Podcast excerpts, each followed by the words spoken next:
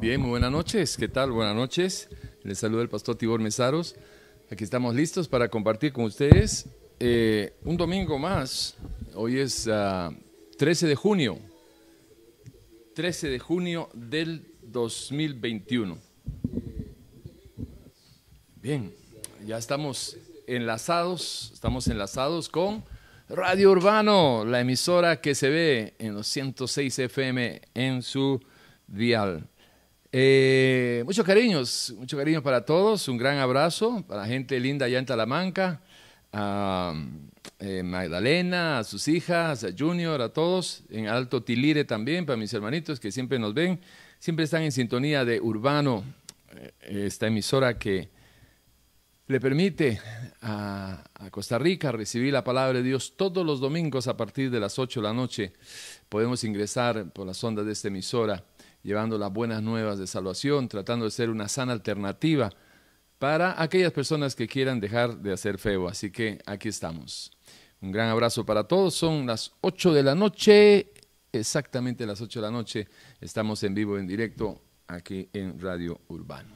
Bueno, hoy quisiéramos eh, traer un tema siempre de actualidad, siempre de actualidad porque eh, la familia... Eh, que si no hay familia no hay nada, no existe nada, no, no hay razón de ser, es, es decir, no habría, sería un caos total más de lo que ya es eh, lo que estamos viviendo. Así que el concepto que usted pueda manejar de la familia es muy importante, es muy importante, es vital para sus vidas, y hoy quisiéramos hacer un aporte a través de Radio Urbano para que a, aquellos que se quieran actualizar, que quieran... este, ver cómo salir del problema, si ya están en el problema de una familia eh, equivocada de, de, o, o de la forma que la están llevando, o los que piensan entrar en, en, una, en una relación, en una relación con, eh, con la formación de una familia, pues eh, sería bueno eh, que tenga usted los lineamientos oportunos, los sanos consejos de la palabra para eh, lograr, por lo menos intentar, tener... formar una buena familia. Vamos a darle gracias al Señor. ¿Qué les parece? ¿Sí? Padre Santo, muchas gracias, Señor, por esta oportunidad que tenemos de poder predicar su palabra a través de esta emisora, Señor, Radio Urbano, que, que nos permite domingo a domingo sembrar la buena semilla, la buena palabra, Señor, la voluntad suya, y que conforme al propósito para el cual es enviada a los corazoncitos, a la mente de las personas que vayan a estar escuchándonos por la radio, Señor, que... que puedan disponerse para recibir eh, la enseñanza, la guía oportuna la, de la revelación que viene a través de su palabra. Que dispongan todos sus seres, espíritu, alma y cuerpo, Señor, para que puedan ser edificados, fortalecidos, redarguidos, Señor, a través de este mensaje, a través de esta enseñanza. Gracias, Señor, por todo. Amén. Amén y amén. Bueno, muchas gracias, Señor. Bueno, bueno. Eh, como...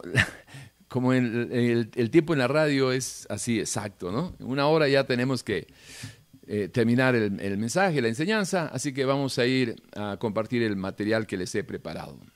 ¿Qué dice Dios sobre los hijos y la familia?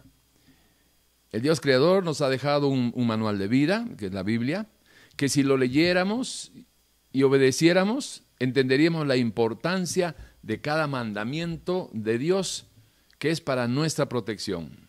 Contrario a lo que muchas veces uno escucha en, la, en, la, en los comentarios de la gente, ¿no? Que sí, que es que Dios todo lo prohíbe. No, míralo por otro lado, míralo como una protección. Los mandamientos de Dios son para su protección. No es para arruinarle la vida, para amargarle la, la existencia, es para protegerle su existencia, ¿sí?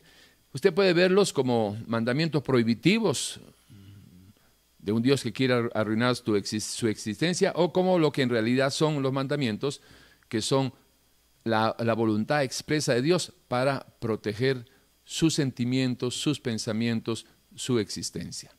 Vamos a ver algunos de ellos, algunos de estos eh, consejos, mandamientos que, que encontramos en la Biblia, en el manual de vida por excelencia, y que obviamente eh, Dios tiene consejos para, para la familia, y cómo llegar a la familia, cómo formarla, cómo mantenerla, cómo sostenerla, cómo restaurar una familia, y cómo iniciar una familia, En fin, ese es el tema que vamos a estar desarrollando. Son las ocho y cinco, estamos en vivo directo en este domingo eh, tre, eh, sí, trece de junio del dos mil veintiuno. Bien, eh, algunos de los personajes íntimamente ligados eh, en un núcleo, en núcleo familiar, eh, encontraríamos a los esposos, que también tienen el rol de padre y madre, y luego tenemos a los hijos, que también tienen el, los roles de hermanos. Así que eh, vamos a, a, a por lo menos a tratar de cubrir en esta noche eh, a un buen paso, vamos a tratar de cubrir eh, lo relacionado a estos personajes. Existe una consecuencia que pesa sobre la mujer y, y la estableció Dios, ¿eh? y son consecuencias de la desobediencia bajo este principio. La semilla de la desobediencia siempre produce lo mismo. Nada bueno para el que la siembra. Siempre produce lo mismo. Nada bueno para el que la siembra. De hecho, es de las primeras cosechas, por la primera mala semilla, que la criatura sembró fuera de la voluntad de Dios, por la mano de la incredulidad y por la mano de la desobediencia sembró su propia cosecha, comió del propio fruto de su desobediencia. Terrible, decía un amigo que, que ya no es amigo, terrible. Y eso eh, lo podemos encontrar en el libro de Génesis, cuando dice el Señor en su palabra, a la mujer le dijo, multiplicaré en gran manera los dolores de tus preñeces. Con dolor darás a luz tus hijos, y tu deseo será para tu marido, y él se enseñoreará de ti. Este, esta, esta consecuencia, esta consecuencia establecida, esta cosecha establecida, es única y exclusivamente para la mujer en desobediencia. En la segunda parte de esta, de esta porción, de, esta, de este pronunciamiento de parte de Dios. Porque en la primera parte todas van a, do, van a, a, a dar eh, a luz, van a dar eh, con dolor, eh, el, el, sus hijos, los partos, lo van a tener con dolor. Eso es todas las mujeres. Con dolor darás a, a luz tus hijos. Y tu deseo será para tu marido y él se enseñoreará de ti. Eso solo funciona para las mujeres cuando lamentablemente están caminando sin Dios. Entonces, como la autoridad de, de esa mujer no es Dios, va a terminar siendo esclava de, iba a decir del patriarcado, de, de los machistas, de los malos hombres, de, de los que, de los que no, no quieren tampoco nada con Dios, porque un hombre de Dios no se casaría con usted si usted no es una mujer de Dios, porque el hombre de Dios estaría yendo en contra de lo que Dios ha establecido. Y siempre que uno se brinca la voluntad de Dios, cae de cara y con el, con el, con el pavimento de la vida se destroza todo. El yugo desigual no funciona, nunca ha funcionado ni va a funcionar. Ahora, eso explica la conducta de la mujer cuando eh, en muchas ocasiones la mujer dice, es que yo no quiero seguir en esta relación, pero no puedo soltarla. ¿Verdad? Está, lo que está ligado es en relaciones sexuales y, y, y no hay amor ni nada, ni pasión hay. Es un asunto que, que más que todo de, de un vínculo sexual, netamente sexual, donde el, el amor no tiene nada que ver, pero eh, lo que no es de Dios esclaviza. Eso, eso tiene que tenerlo por principio. Lo que no es de Dios esclaviza. Eh, en otras palabras, eh, el Señor dice en su palabra, escrito está, de que el hombre va a ser esclavo de su pecado. Y obviamente un pecado no viene de parte de Dios. Lo que no es de Dios te va a esclavizar, sea lo que sea. Eh, si alguna quiere salir, si alguna mujer, estamos hablando de las mujeres, si alguna mujer quiere salir de esa, de esa condición de que el deseo suyo será de, de un hombre o, o del, del, del hombre de turno, la única manera que usted puede salirse de ahí es de que si le entrega su vida al Señor, para que Dios, escúcheme bien, Dios la restaure. Si usted le pide perdón, Dios la, Dios la perdona. Si usted eh, clama por, por, por una nueva vida, entregándole su vida, clama por su sangre preciosa, Hay poder en la sangre de Cristo para limpiar sus pecados. No importa lo que haya hecho, aborto, adulterio, lo que usted haya hecho siendo mujer, lo que usted haya hecho, hay poder en Dios para eh, eh, transformar su vida en algo infértil a algo realmente fértil en el reino de Dios. Esto no es cuento chino, no, no es religiosidad, y mucha gente, muchas mujeres que, que usted de repente la ha conocido en la calle, eh, hoy es, es toda una cristianita y tiene una familia cristiana. Eh, la gente se puede burlar de las cristianas porque usan la falda muy larga, que no enseñan nada y todo el asunto.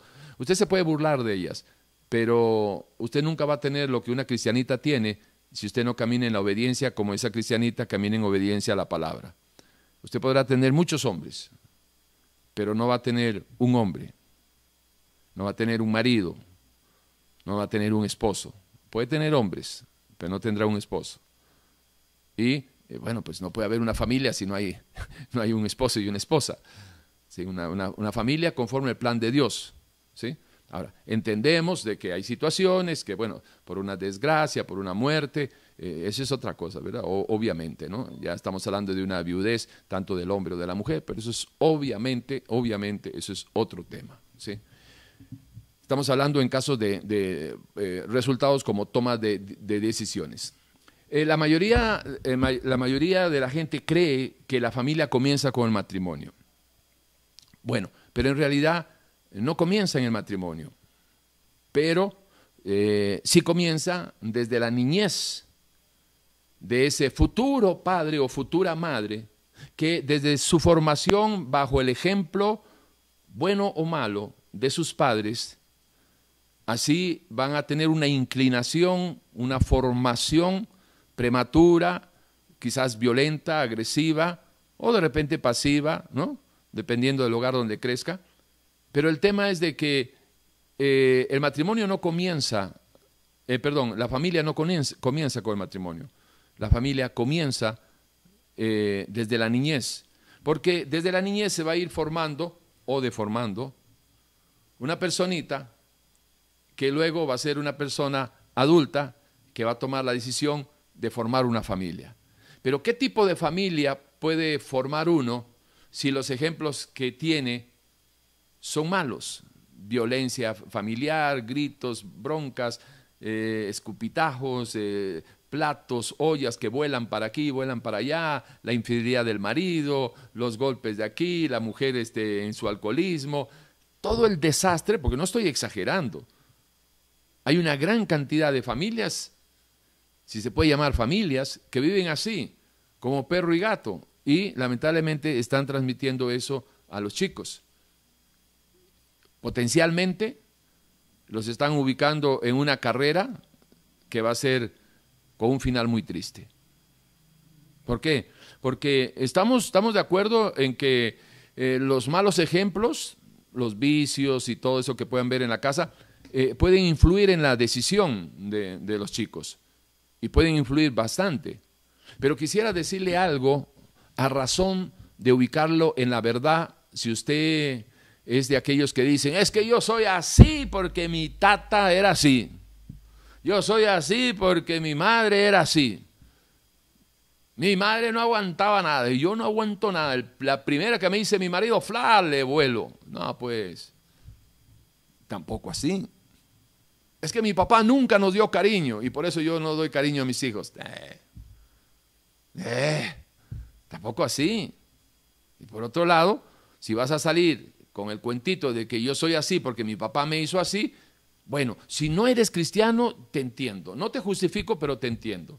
¿Por qué? Porque pues, yo andaba por esos barrios y yo también muchas veces decía, es que así crecí yo, es que eso lo vi yo de mi papá, es que eso yo hacía, y, y no eran exactamente cosas muy buenas, ¿verdad? Dentro de, de, de un carácter explosivo y qué sé yo, de vez en cuando y algunas cosas, ¿no?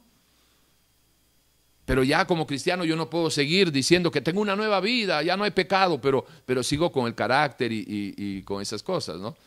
Malcriado, un bochinchero. Estoy acordando de uno que, que correteaba los taxis y cuando se peleaba venía para la iglesia y, y se le atravesaba a alguien y, y terminaba correteando allá por Turrialba al pobre taxista porque le mentó la madre o le hizo algo, ¿no? O sea, tampoco así, ¿no? Porque de verdad que hay una vida nueva en Cristo. Ahora, dentro de la religión no. Estoy hablando de la religión evangélica. De, estoy hablando de la religión cristiana. Dentro de la religión no, pero en el cristianismo sí.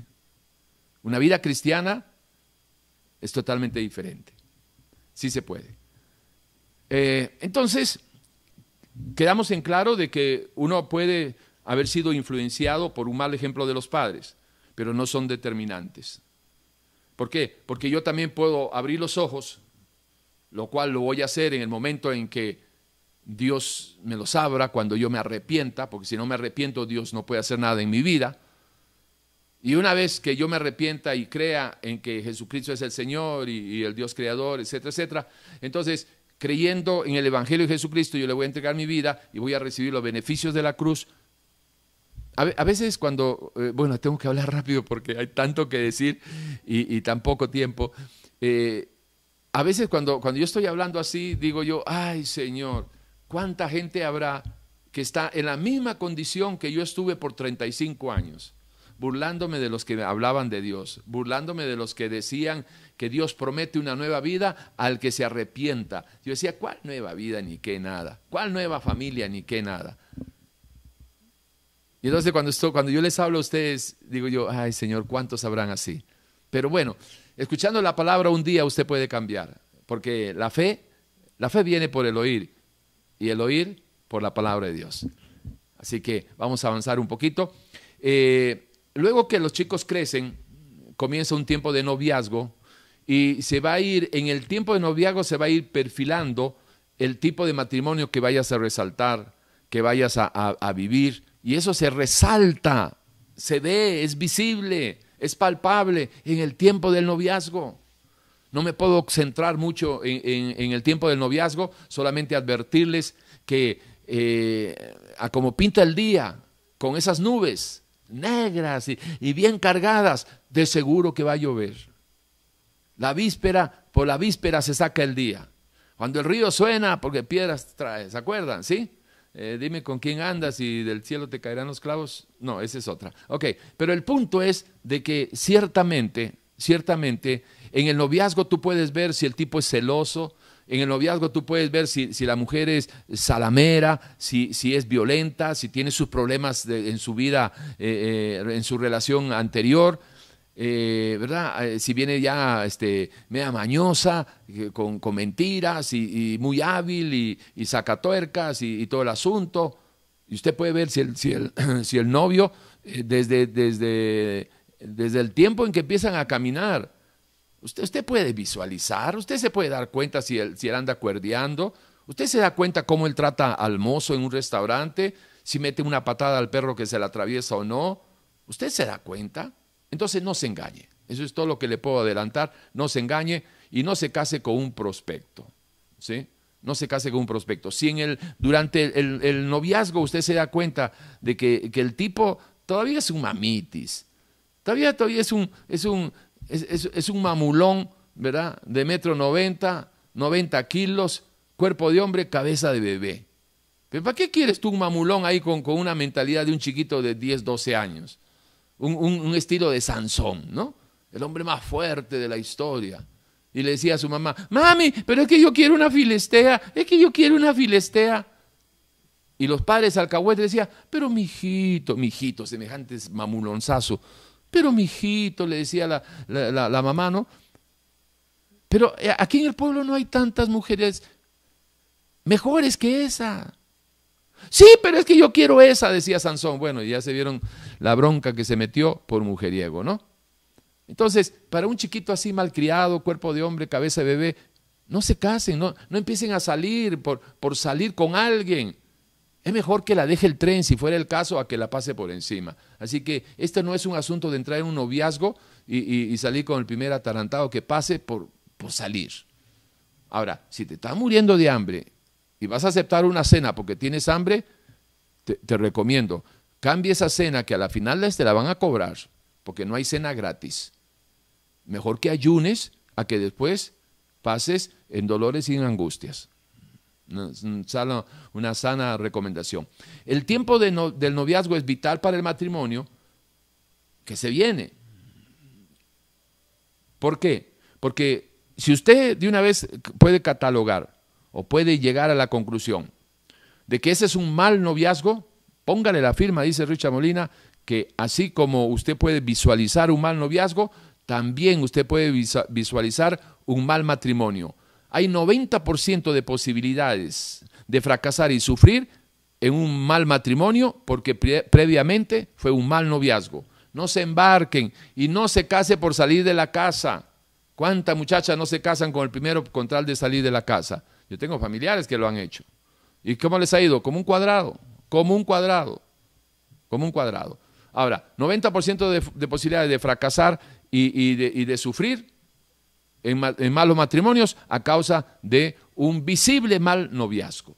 Por otro lado, un buen noviazgo le, le va a potencializar las posibilidades, un noventa por ciento, de que sea exitoso y, filaz, y feliz. ¿Por qué un noventa por ciento? Porque siempre existe un diez por ciento de que el hombre o la mujer en, en, en el camino de ese matrimonio vayan a tomar la maldita decisión de dejar a Dios.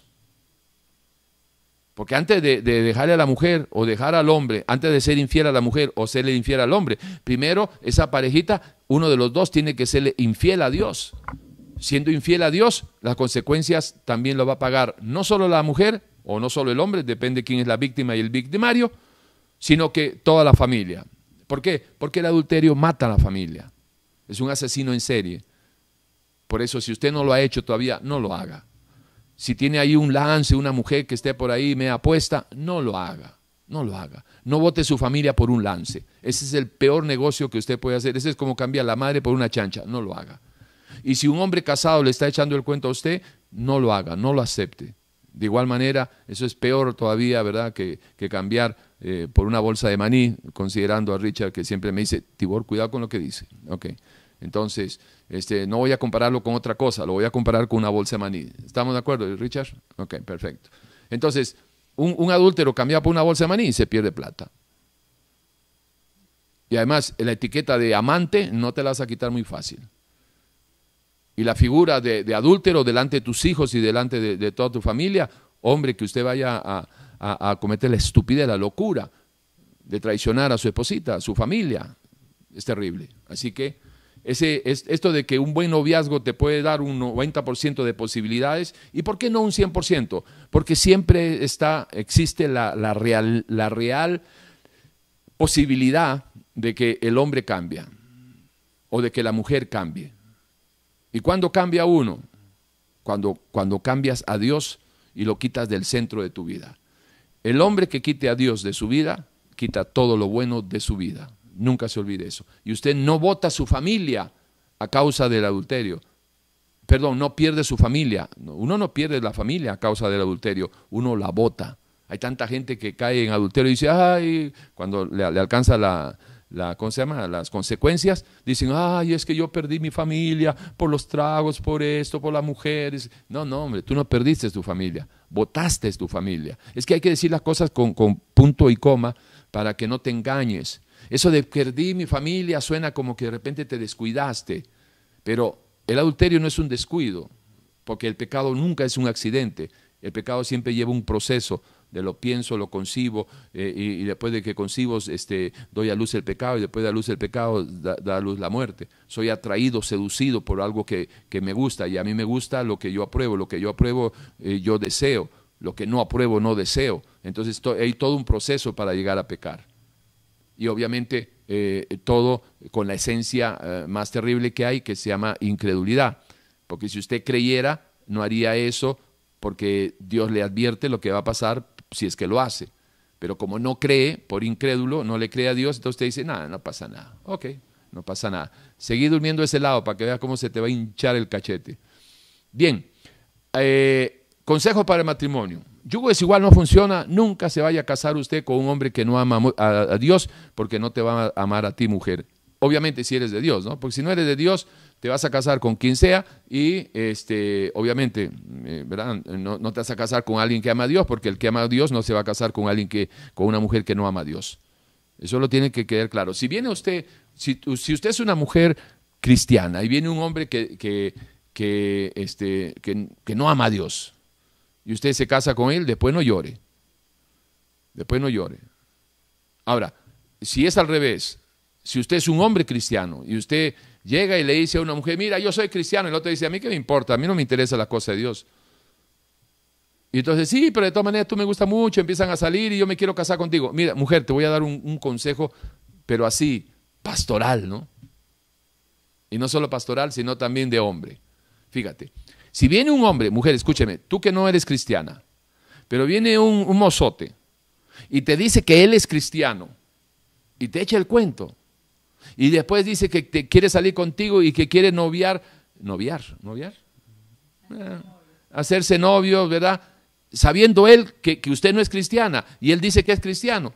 Y al poco tiempo ya, ya empieza ahí con que se quiere casar en el mejor de los casos. Mire, mejor cásese con uno que diga que no es cristiano, vas más a la segura. Que, que te vayas a casar con alguien que diga que es cristiano, porque si él fuera realmente cristiano, no saldría con usted. Entonces, ¿para qué quiere usted un hombre que de entrada usted ya sabe que ese hombre es, es infiel con Dios? Ay, muchacha, no vas a pensar que va a ser fiel contigo cuando le es infiel a Dios. Porque ese, si sabe que es cristiano, sabe que no debería salir con una muchacha. Por más buena gente, por más linda que sea usted, no debería salir con usted si es que usted no es cristiana. Yugo es igual, no funciona. Así que ya está advertida. Si viene alguien, no siendo usted cristiano o cristiana, viene alguien que diga que es cristiano o cristiana y, y quiere salir con usted, ese es, ese es más falso que un, que un billete de, de dólar veinticinco. Ahora bien, dentro de los consejos para el matrimonio, que eh, Efesios cinco, veintiuno al treinta y tres nos dice, bueno, perdón, también hay que, hay que mencionar de que, ¿verdad? El, el consejo es de que honroso sea en todos el matrimonio y el hecho sin mancilla. Ese es por aquellos hombres o mujeres que tienen la, la costumbre de, de ver pornografía y que cuando se casan quieren llevar pornografía también a, a, a la cama con su esposito o su esposita. Entonces no hagan eso, no hagan eso porque eh, van a terminar mal, van a terminar mal. Eso es, es una... Eso es insano, diría un amigo. Ok, Efesios cinco, veintiuno al treinta y tres dice lo siguiente, eh, eh, es un consejo para, para los esposos. Someteos unos a otros en el temor de Dios. Eso es para que usted vea que en la Biblia usted encuentra consejo para todo, así que dejen de estar buscando en psicología, ¿verdad? Psicología familiar o lo que sea. Eh, la, la, el problema del, de los consejos de, en la psicología familiar es que te dicen lo que tienes que hacer, pero no te dicen cómo hacerlo. Entonces quedas en la misma. Porque si te dicen lo que tienes que hacer con tus hijos y cómo tratarlos y cómo hacer esto y cómo tratar con el marido y cómo tratar con la mujer y no te dicen que Dios tiene que estar en, en, en el centro de, de todo, ese, eh, todo ese mover, te, te, están, te están dando una falacia eh, de esas eh, terapéuticas, porque te están diciendo lo que debes de hacer, pero no te dicen cómo hacerlo. ¿Sí? Es igual, yo te voy a decir, mire, el lugar más seguro para vivir es, es, es en Marte, o te puedes ir a Mercurio quizás, cualquiera de esos dos, y ahí vas a estar feliz y seguro con tú y tu familia, ese es el lugar más seguro, ahí no te cobran impuestos ni nada, es el lugar ideal, y tú dices, wow, qué tremendo, vienes y me cuentas lo que te dijo, quien te dijo que tienes que ir a, a, a Mercurio o, o, o a Júpiter, o a Marte, y si yo te pregunto, ¿y sabes cómo llegar? A chanfles, guapa. Ah, es que no, yo creo que esa parte no me lo dijo. Bueno, ese es igual. Cuando te presentan la familia ideal en, dentro, ¿verdad? ¿Te acuerdas, ¿te acuerdan a Sixto? Él presentaba la familia ideal, pero nunca le decía a la gente que, que había que arrepentirse, que había que entregarle su vida al Señor, que tenía que caminar en santidad, que el fruto del Espíritu, buscar esto y el otro. En, en el Señor, nada. Entonces, era lo mismo, ¿no? Eso es para, para más bien para endulzar los, el, el oído a la gente o... o o terminar de, de deprimirla, porque si a mí me dicen que existe una familia eh, ideal y yo tengo un, una terrible familia, ¿cómo me voy a sentir bien? Ahora, si me dicen que yo puedo tenerla, pero no me dicen cómo tenerla, pues me va a frustrar más, ¿verdad? Sí, pero en cambio Dios no, Dios te dice cómo puedes tener una familia, cómo puedes formar una familia real, verdadera, dentro de la aceptación, dentro del marco de la familia de Dios. Número uno, yugo desigual no funciona. Número dos, obviamente los dos tienen que ser cristianitos, haber nacido de nuevo, porque si no, no funciona. Esto no es para, para personas que no han aceptado a Cristo, y usted se puede burlar si quiere, pero usted nunca va a tener lo que dice Dios que usted puede tener si usted camina con Dios. Y no estoy hablando de religión, ni la católica ni la evangélica, le estoy hablando de una vida cristiana, una vida cristiana. Mírame fijamente, una vida cristiana, no mentiras. Es para darle un poquito de, de humor a la seriedad del asunto, ¿verdad? Pero si no hay una vida cristiana, en, en, en este arameo se dice, estamos fregados. Sí, con dos F, estamos fregados. Ok, vea lo que dice el Señor en Efesios cinco, veintiuno al treinta y tres. Someteos unos a otros en el temor de Dios. ¿Sí? Las casadas estén sujetas a sus propios maridos como al Señor. Esto no tiene nada que ver con el patriarcado.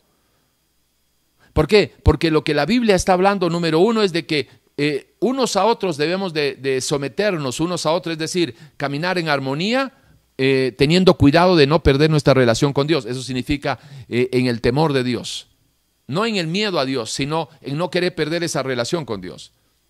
Voy a poner un ejemplo. Cuando nosotros salimos con Pandita, la llevamos amarradita y todo. ¿Por qué? Porque tenemos temor de que se nos vaya a correr y, y lo agarre un carro. Entonces, si la tenemos ahí sujeta, es por protección, porque queremos mantener esa relación con esa perrita lo más que se pueda.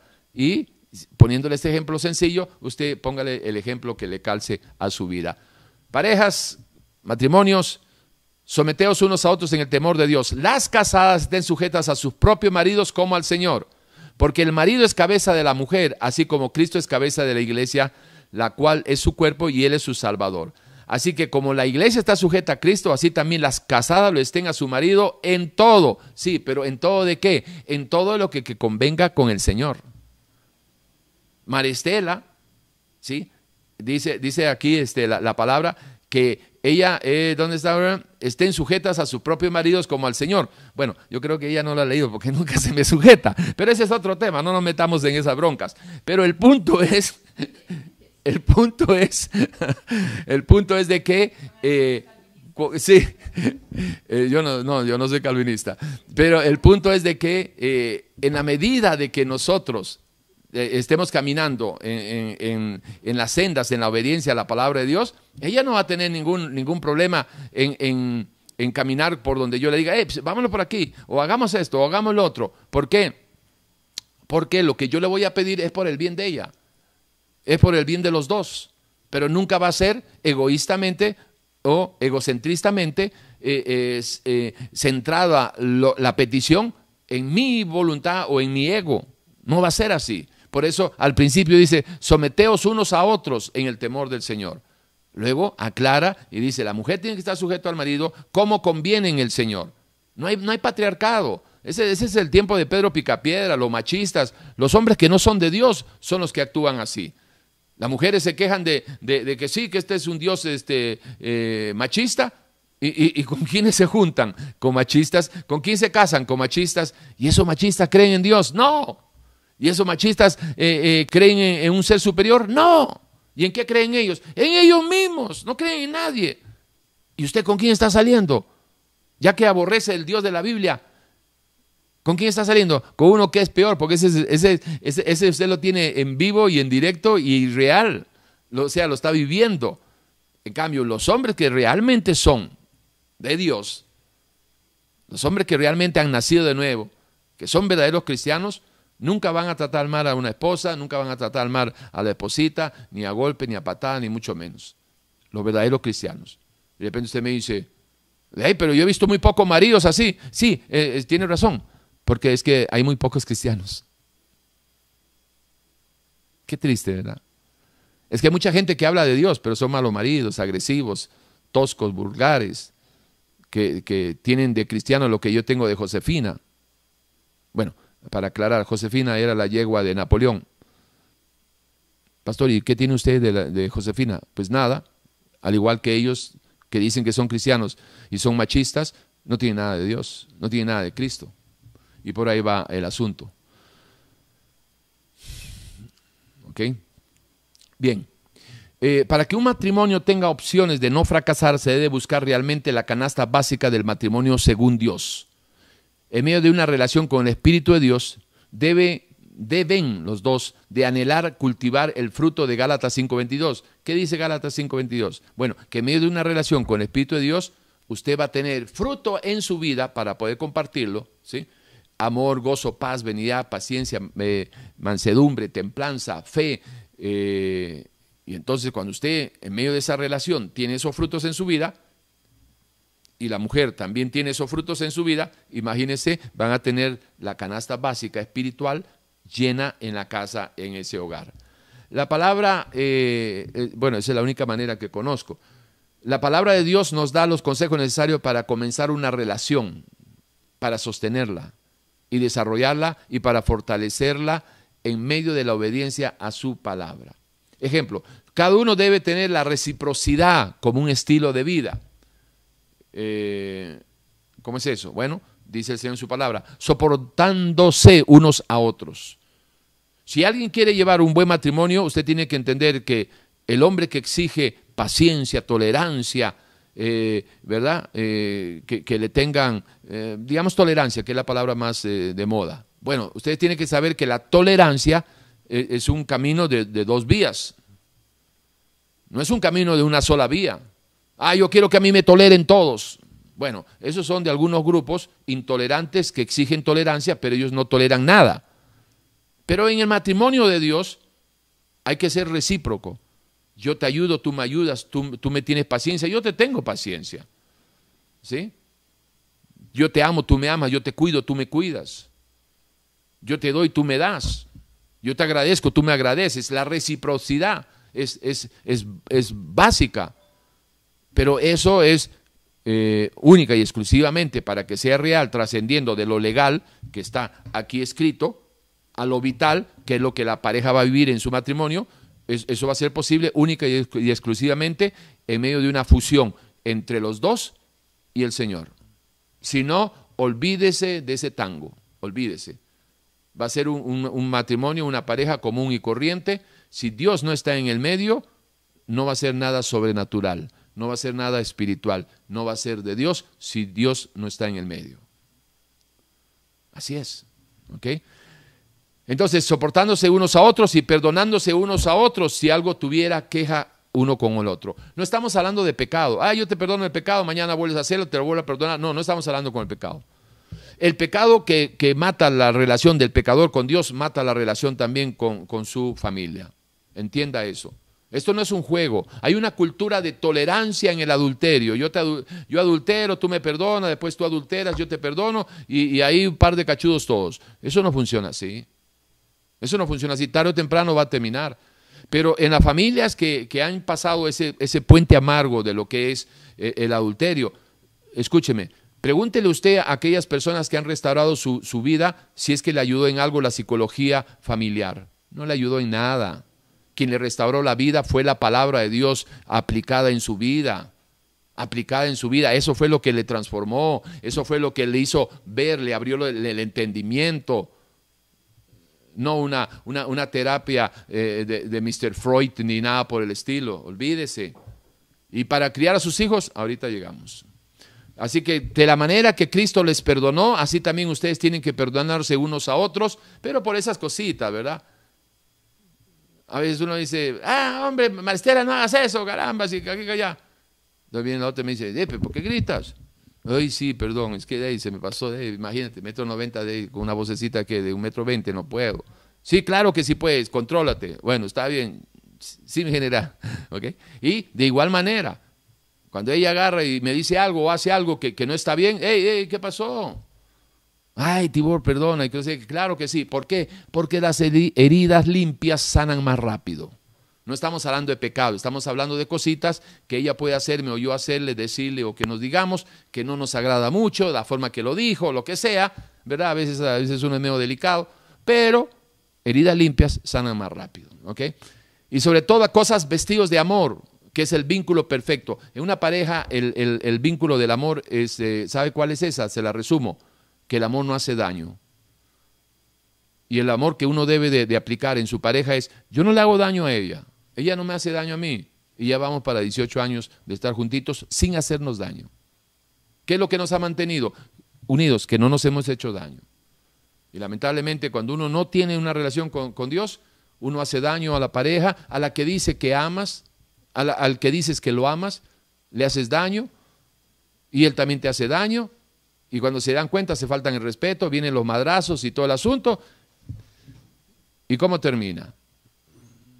Si no es por una agresión física, verbal, psicológica, vienen las traiciones, infidelidades.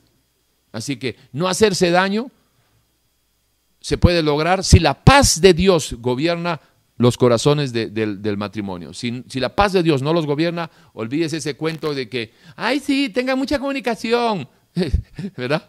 Es siempre lo que le dicen a uno en, en la terapia. Tengan mucha comunicación, hay que comunicarse, porque sin la comunicación todo se pierde. Y cuando llegan al divorcio, ¿por qué se divorcian? Dicen, por falta de comunicación. Hmm, descubrieron la pólvora, la, el ascensor, el agua tibia, por favor. Ese es el problema de, de, ese es el problema de la psicología, te, que te dice qué es lo que tienes que hacer, pero no te dice cómo hacerlo. Y es obvio que no te pueden decir cómo hacerlo, porque Dios no es parte de la solución. Así que, ojo con eso, ¿verdad? Eh, no va a haber violencia, violencia en, en el hogar si eh, la paz de Dios gobierna vuestros corazones. Así es. Eh, la vida y la muerte están en poder de la lengua, y el que la ama comerá de sus frutos. ¿Eso sabe por qué? Significa, eh, eh, hay que aplicarlo en el matrimonio, en las parejas, porque si tú hablas bien y le dices cosas bonitas y todo a tu esposita, y ella te dice a ti también, entonces eso le da vida al matrimonio. Pero si uno le dice, no seas tan idiota, y el otro te dice, no, el bruto eres tú, no, que no seas tan imbécil, no, que la idiota eres tú. Y, y, y claro, con, con ese tipo de, de palabras, La, la, el poder de la lengua al expresar esa, esa violencia va a ir haciendo mella y, y va a terminar matando en lugar de dar vida a la relación. Así que hablando feo, matas la, o con insultos y agresiones verbales, matas el matrimonio y eh, tu relación con tu esposita eh, o tu esposo. Y si, si el vocabulario que se usan es recíproco y es Eh, asertivo, bueno, positivo, etcétera, etcétera, este, le va a dar vida. Ahora, eso se lo puede decir un psicólogo también, pero yo le tengo que agregar algo: eso es imposible si la paz de Dios no gobierna tu corazón. Y eso sí no te lo dice el psicólogo. Yo te puedo decir, él te puede decir también, miren, hable, hable, háblense bien, trátense bien, hasta ahí llega él, pero con la palabra uno llega más allá. ¿Por qué? Porque te dice cómo tienes que hacerlo.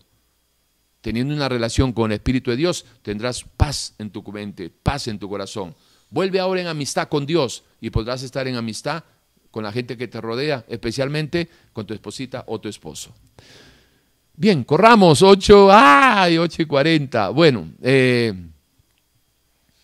vamos a ver, eh, bueno, vamos a ver, vamos a avancemos un poco. El rol de los padres. Y vosotros, padres, no provoquéis a ira a vuestros hijos, sino que criarlos en la disciplina, disciplina y amonestación del Señor. Escúcheme, esto de no provocar a ira a vuestros hijos es algo así. Usted lo ve fumando, ¿sí? Entonces lo llamas y le dices, ¿has estado fumando? ¿Para qué le preguntas si ha estado fumando si tú lo has visto que está fumando? Entonces pones al chiquillo contra la pared, Y, y él débil de su carácter y todo el asunto, en formación, en su personalidad, todo, ¡ah! Y lo friqueas todo. Entonces mejor corrige con sabiduría y no lo confrontes directamente cuando tiene, ¿verdad?, este, X cantidad de, de, de, de añitos y, y recién está haciendo sus primeras travesuras, travesuras, y lo estás llevando a, a, a irritarlo, ¿verdad?, con que no hagas esto, no hagas esto, no hagas esto, y, pero no le dices por qué no lo hace. ¿Por qué? Tú a un hijo le dices nada más que no lo haga, si no le dices por qué no lo hace, por qué no lo debe de hacer, y lo, lo vas a llevar a irritarlo. Ahora, ¿qué, ¿cuál es el consejo sano del Señor? Dice que hay que criarlos en la disciplina y amonestación del Señor. Es decir, tienes que decirle, vea papito, esto que tú estás haciendo de, de, de estar ahí, eh, qué sé yo, cualquier vicio, cualquier cosa, o, o lo pescaste viendo pornografía o lo que sea, vea, eso te va a destruir la mente, te va a destruir la, la, la, la, ¿cómo se llama? La inocencia, te va a reventar el, el buen concepto que tú puedas tener del cuerpo humano. No veas pornografía, pero no es algo, no veas pornografía y ¡fla! Le pegas o una cosa así, no. Hay, hay momentos en que vas a tener que usar la vara, pero no, no para estas situaciones. Eh, pero digamos, si tú agarras y le haces ver lo cruel y despiadado y deshumanizante que es la pornografía y le enseñas al chico que no debe de hacer eso por esto y esto y esto, porque deshumaniza la mente del ser humano. Y por ahí va el asunto. Entonces, eh, el consejo también es de que no debes de atesorar los hijos para los padres, sino los padres para los hijos. Entonces, yo le, yo le preguntaría a usted si usted tiene una cultura de ahorro como padre. Yo nunca la tuve. Nunca, nunca he ahorrado nada. He botado muchísima plata y cuando tenía mi agencia de viajes, boté muchísima plata cuando trabajaba en los barcos atuneros y, y todo el asunto. Nunca tuve yo esa cultura de ahorro porque nunca tuve una cultura de familia. ¿Por qué? Porque eh, la Biblia yo no la usaba para nada, no me interesaba a Dios. Entonces vivía en la ignorancia de lo que es la verdad absoluta del Dios absoluto. ¿Y en qué vivía, Tibor? Bueno, vivía en, en, en mi verdad relativa, en lo que yo creía. Y si creía y funcionaba para mí, supuestamente estaba bien, era verdad. Ustedes saben el problema del pragmatismo. Ok, entonces, eh, enséñele la cultura del ahorro a sus hijos, que eso va a ser... El mejor tesoro que usted le puede dejar a su hijo no es dinero, no es una casa, no es un negocio, es la cultura del ahorro. Y cuando sus hijos crezcan con la cultura del ahorro, van a ahorrar no solo dinero, sino que van a ahorrar dignidad, van a ahorrar, ahorrar honor, van a ahorrar la verdad. La verdad, van a ahorrar la verdad, van a ahorrar las cosas que agraden a Dios, van a ahorrar.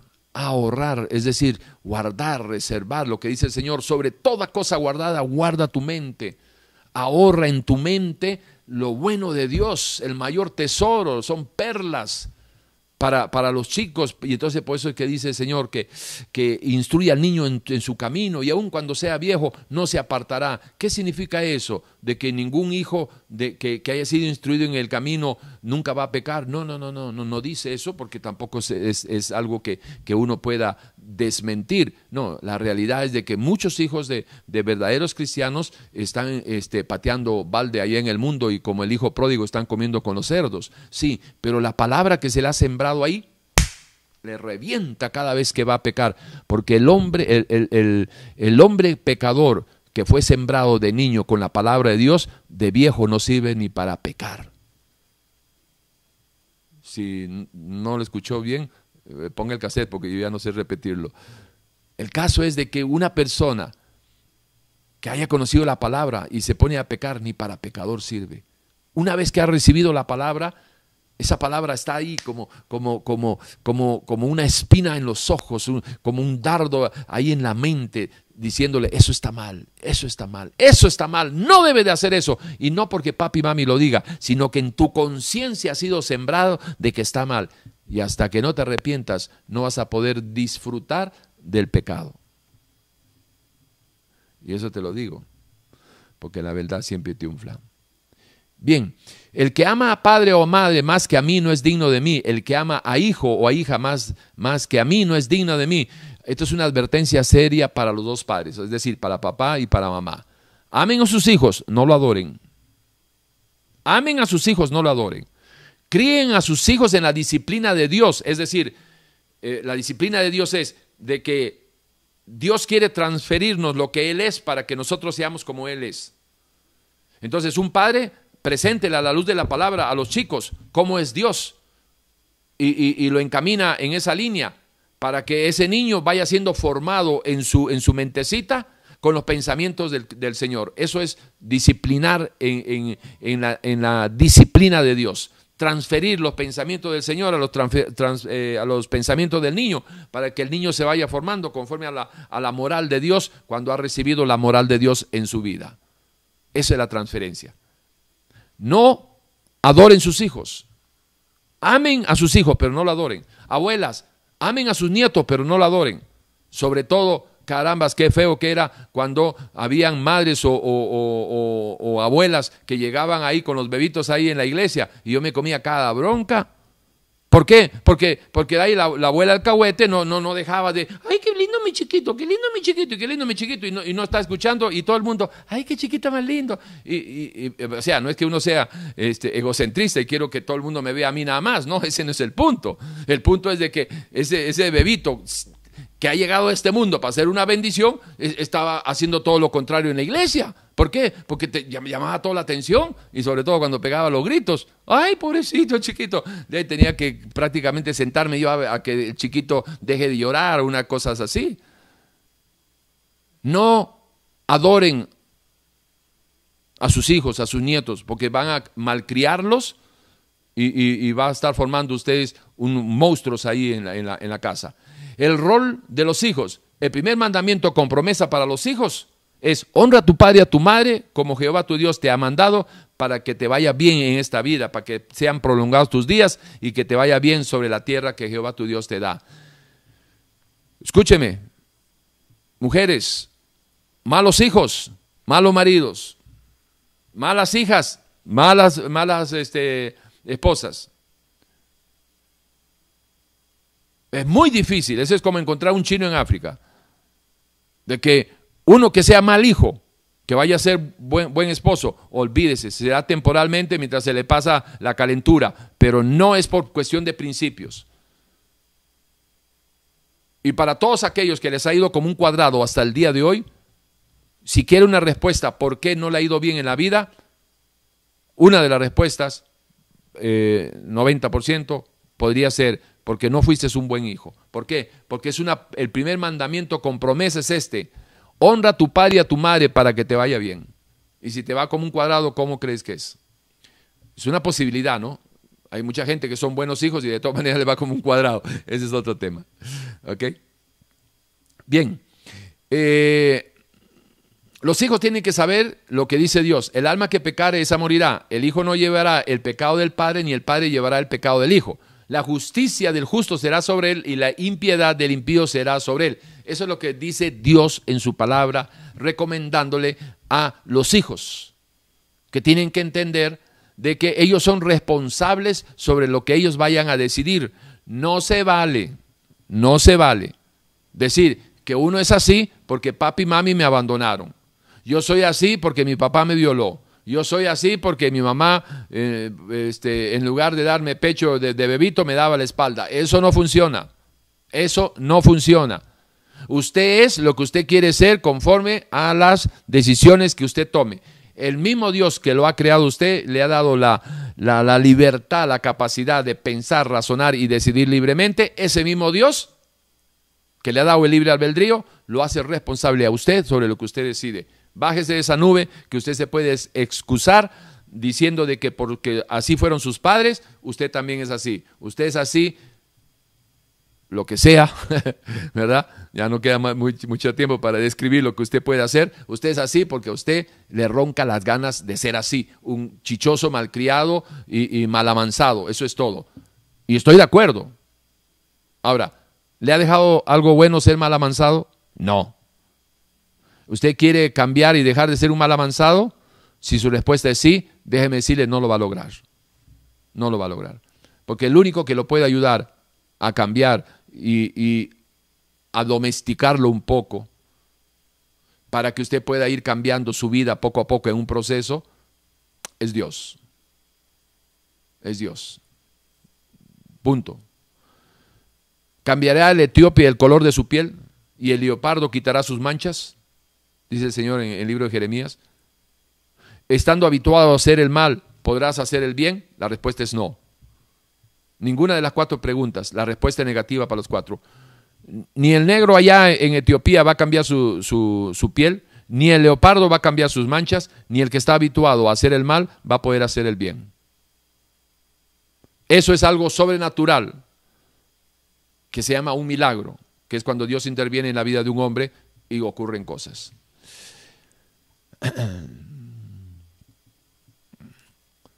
Y, y para los hijos de igual manera, el que ama a padre o a madre más que a mí no es digno de mí. Una tremenda advertencia para los hijos. No amen al mundo ni las cosas que están en el mundo. Si alguno ama el mundo, el amor del Padre no está en él. No digas que eres cristiano cuando amas las cosas de este mundo, karaoke, fiestas y, y los traguitos y la cervecita y le hablas con cariño. a lo, a lo que es una verdadera maldición, que es con lo, los vicios y el licor. Si tú a las cosas malas le llamas con cariñito, estás en problema. Tú de, debes decirle el maldito licor, la, los malditos vicios, no, ay, es que la aguilita y que el traguito y que el... No, no, cual, cual, tú sabes cuánta gente ha perdido su honor, su virginidad, cuántos matrimonios han, se han destruido por el maldito licor y los vicios. Entonces deja de tratar con cariño a lo que trata a la gente con suma crueldad. Bien, vamos a ver qué más hay. Los roles entre hermanos, no tengas envidia de tu hermano, de seguro que cada uno tiene sus cualidades y sus defectos. Eh, hay un caso en la Biblia que nos, nos lo ponen como, como ejemplo y, y es el siguiente. ¿Soy yo acaso guarda de mi hermano? ¿Se acuerdan quién dijo eso y a quién se lo dijo? Fue Dios quien le preguntó a Caín cuando había matado a su hermano Abel. Y Caín dijo, ¿soy yo acaso guarda de mi hermano? Malcriado, ¿no? Y si usted, si alguien le dijera, mire, usted tiene alguna responsabilidad sobre su hermano, sobre, sobre, sobre, sobre su hermano menor, o sobre todo con, con el que no ve, si usted ve, es decir, si usted es cristiano, ¿tienes una responsabilidad con tu hermano menor? Sí. Y si te pregunta, ¿eres guarda de tu hermano? Bueno, si se me dejan, si me permiten, puedo guiar, puedo ayudar, porque estamos llamados a ayudar, pero hay gente que no quiere ayudar. que no quiere ayuda, perdón. Entonces, si no quiere ayuda, yo diría, bueno, pues hey, si, si mi hermano no quiere que yo le ayude, ¿qué puedo hacer? Si el sacrificio de Jesucristo no sirvió para que su hermano o el mío cambie, el sacrificio mío tampoco va a servir. Así que esto es muy importante, este, que tenemos la posibilidad o debemos de, de, si tenemos la posibilidad de ayudar, ayudamos, pero estamos llamados a lo que podemos hacer, no a lo imposible. Porque si ni Dios lo, le tuerce el brazo al, al, al familiar suyo, ¿qué vas a hacer tú? Ten cuidado de, de, de no irte al hueco por tratar de sacar al hueco, del hueco al, al hermano que está. Estamos hablando de hermanos. Hermanos, perdónense de la misma manera que Dios los perdonó a ustedes. Si ustedes son cristianos, si, si, si no dicen que son cristianos, uno entiende que no se perdonen. Pero si son cristianos, deben de perdonarse. Ahora, si uno de los dos es cristiano, el que es cristiano perdona al otro. Ahora, si el otro no quiere nada, pues ya allá él con sus cosas, pero tú puedes dormir en paz. Eso es muy importante. El, eh, hay, hay familias que, que entre hermanos se llevan terrible. ¿Por qué? Porque uno ha sido un, un bicho feo, ¿verdad? Ha abusado ahí de los otros hermanitos o de la hermana y, y el tipo no quiere cambiar. Bueno, perfecto. No guarde usted nada en su corazón y estará bien con Dios. No guarde usted nada en su corazón, no odie, no, tenga paz en su corazoncito. ¿Y cómo se hace eso? Perdonando de la misma manera que Dios te perdonó. Fíjate, Dios te perdonó a ti más de un millón de, de dólares por todas las tortas que te jalaste y tus pecados, aberraciones y todo lo que hiciste en contra de Dios. Tu hermano lo que te ha hecho eh, se puede calcular en unos diez dólares. Ahora, si Dios te perdonó un millón, ¿por qué tú no puedes perdonar diez dólares? De la manera que Dios te perdonó, tú tienes que perdonar sin que lo merezcan. Pero una cosa es perdonar y otra cosa es de que vayas ahí a bechito y bechito cuando el hombre no, no o, o tu hermano o tu hermana no te quiere ni ver. Pero tú, tú, tú tienes la responsabilidad sobre ti mismo de este, perdonar a los demás. ¿Estamos? En, uh, en todo tiempo ama el amigo y es, como un herma, y, y es como un hermano en tiempo de angustia. Lo lindo sería una meta dorada, entre hermanos tener la meta dorada que lleguemos a ser amigos. Lamentablemente en la mayoría de los casos no se puede hacer así. ¿Por qué? Porque no todos a, este, aman el mismo Dios que tú amas, dando por sentado que tú seas el cristiano. Entonces este, es así, eh, eh, ¿cómo se llama? El tema de los hermanitos ahí. Eh, que el otro hermano no, no te quiere, no, no, no quiere este, aceptarte ni nada por el estilo. Eh, escúchame, te recuerdo una cosa. Nadie tiene la obligación Nadie tiene la obligación de aceptarte ni de perdonarte. Nadie tiene la obligación. Entonces, si, si yo sé que nadie tiene la obligación de aceptarme, ¿por qué me voy a, a arañar, como decimos en el Perú? ¿Por qué me voy a, a, a brincar tanto si el suelo está parejo? La gente que, que me quiere aceptar, que me acepte. Lo que no me quiere aceptar, que no me acepte. Pero eso es algo que tienes que entender, que eso es así, tanto en la familia como en los de afuera. Hay, hay relaciones eh, enfermizas, nocivas, tóxicas en la familia, y si tú estás en uno de esos, mi consejo sería el siguiente. Arregla las cosas que puedas arreglar a la luz de la palabra, y lo que no puedas arreglar, no te metas en oscuridad. No pierdas tu norte, no pierdas tu paz, no pierdas tu relación con el Señor. Pero si hay alguna persona que en este momento ha entendido, ¿sí?, de que realmente usted es el problemático en la familia, usted es el que, el que no ha aceptado a Dios, y por estar en enemistad con Dios, usted está enemistado con, con el resto de su familia. Vuelva ahora en amistad con Dios para que tengas oportunidad de reconciliarte y de hacer algo, algo con tu familia. Tu familia un día se va a morir. Se van a morir, todos se van a morir. Tú, yo, todos nos vamos a morir. Y hay que estar preparados para ese encuentro personal con ese Dios que te dice, prepárate para tu encuentro personal conmigo. Amós cuatro doce. Ahí donde estás, dile, Dios, perdóname. Me arrepiento de todo corazón. Sé que he sido mal hijo, por eso me, no me ha ido bien en esta vida. No he sido buen esposo, buena esposa. He estado caminando exactamente lo contrario a lo que yo he escuchado. Pero tengo algo que, que, que entiendo. Todo lo malo que he hecho, lo he hecho porque siempre lo que he hecho, lo he hecho sin Dios. No he sido un hombre que haya creído en Dios. No he sido una mujer que haya creído en Dios. Pero hoy quiero hacerlo. Perdóname, límpieme con su sangre preciosa y que su Santo Espíritu venga en mí y haga de mí una nueva criatura. Señor, gracias por esta oportunidad. Bendigo yo a Radio Urbano, que hoy me da la oportunidad a mí de cambiar de vida, de empezar una nueva vida en Cristo Jesús. Gracias, Señor. Amén, amén y amén. Bueno, se nos acabó el tiempo.